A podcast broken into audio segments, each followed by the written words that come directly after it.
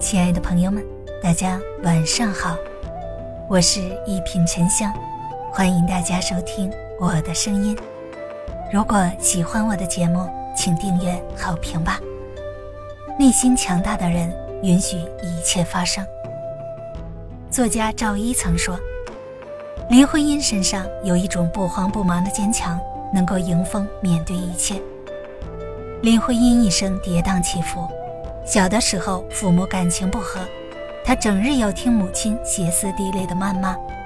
成年以后，好不容易日子步入正轨，又逢上战争，只好四处避难。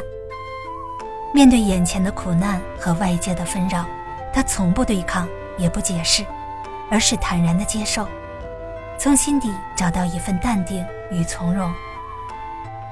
其实每个人的生活都会遇到这样或那样的烦心事。但真正决定你人生质量的是你内心的选择与态度。正如作家辛迪·芬奇所说：“我会允许一切自然发生，并将之视为生命的风景。面对无法改变的现实，你若持续抵触反抗，只会在绝望中迷失自己。不如把心放宽，学会释然，无论好的坏的，允许一切发生。”内心强大，允许无常。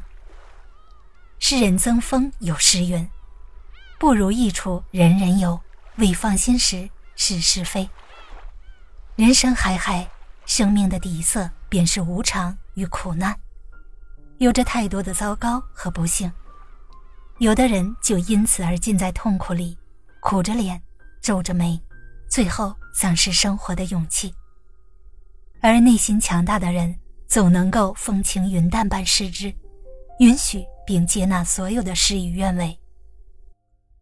一九二七年，林徽因与相识十年的梁思成结婚，可幸福的日子还没过几年，战争便爆发了。林徽因夫妇只好跟随单位前往川南大山中的一处穷乡僻壤，这里人烟稀少，没有他喜爱的热闹与繁华。更没有爱喝的咖啡与牛奶。简陋的农舍中总是潮湿不堪，滋生的老鼠和蟑螂也在房间四处游走。恶劣的环境使她康复多年的肺结核复发了。没过多久，她又收到了弟弟在前线牺牲的消息。丈夫梁思成和朋友傅斯年等人担心她想不开，每天留人守候在左右。没想到，面对这一切，林徽因却说道：“都这样了，还有更糟糕的吗？”此后的日子，林徽因慢慢调整心态，并尝试拖着病躯走出家门。看着山中美丽的景色，她的心胸也跟着开阔起来。她不再唠叨生活、抱怨命运，而是慢慢的接受了这一切变故。就这样，她的身体。也一天天的恢复了。人行于世，面对生命的无常，最重要的是接纳。我们既然改变不了世界，不如试着改变自己的内心。毕竟，生活总是苦多乐少，我们所要做的就是苦中作乐。内心强大，允许羁绊。曾有网友问蔡澜：“先生如何看待别人的负面评论？”蔡澜先生只回了四个字：“不理没事。”为人处事就如烹调美食，有人喜欢，也自会有人厌恶。面对那些攻击诽谤，你若事事入心，只会徒增烦恼。林徽因在美国留学时曾结识了冰心，两人以朋友相交。回国之后，喜欢热闹的林徽因经常在家举办文化沙龙，邀请文人前来参加。出于热心，他还盛情邀请了冰心一起参加活动。谁知，冰心一口回拒不说，还在报纸上先后发表了两篇文章攻击他。冰心把他说成是一个年老色衰的老姨太，是一朵混迹于风月场所的交际花。文章里对林徽因极尽讽刺挖苦，并将林徽因与徐志摩的绯闻闹得沸沸扬扬。因为此前林徽因的前卫思想早已令众多守旧派不满，冰心一下子点燃了外界对林徽因的诽谤，很多人就跟着攻击她。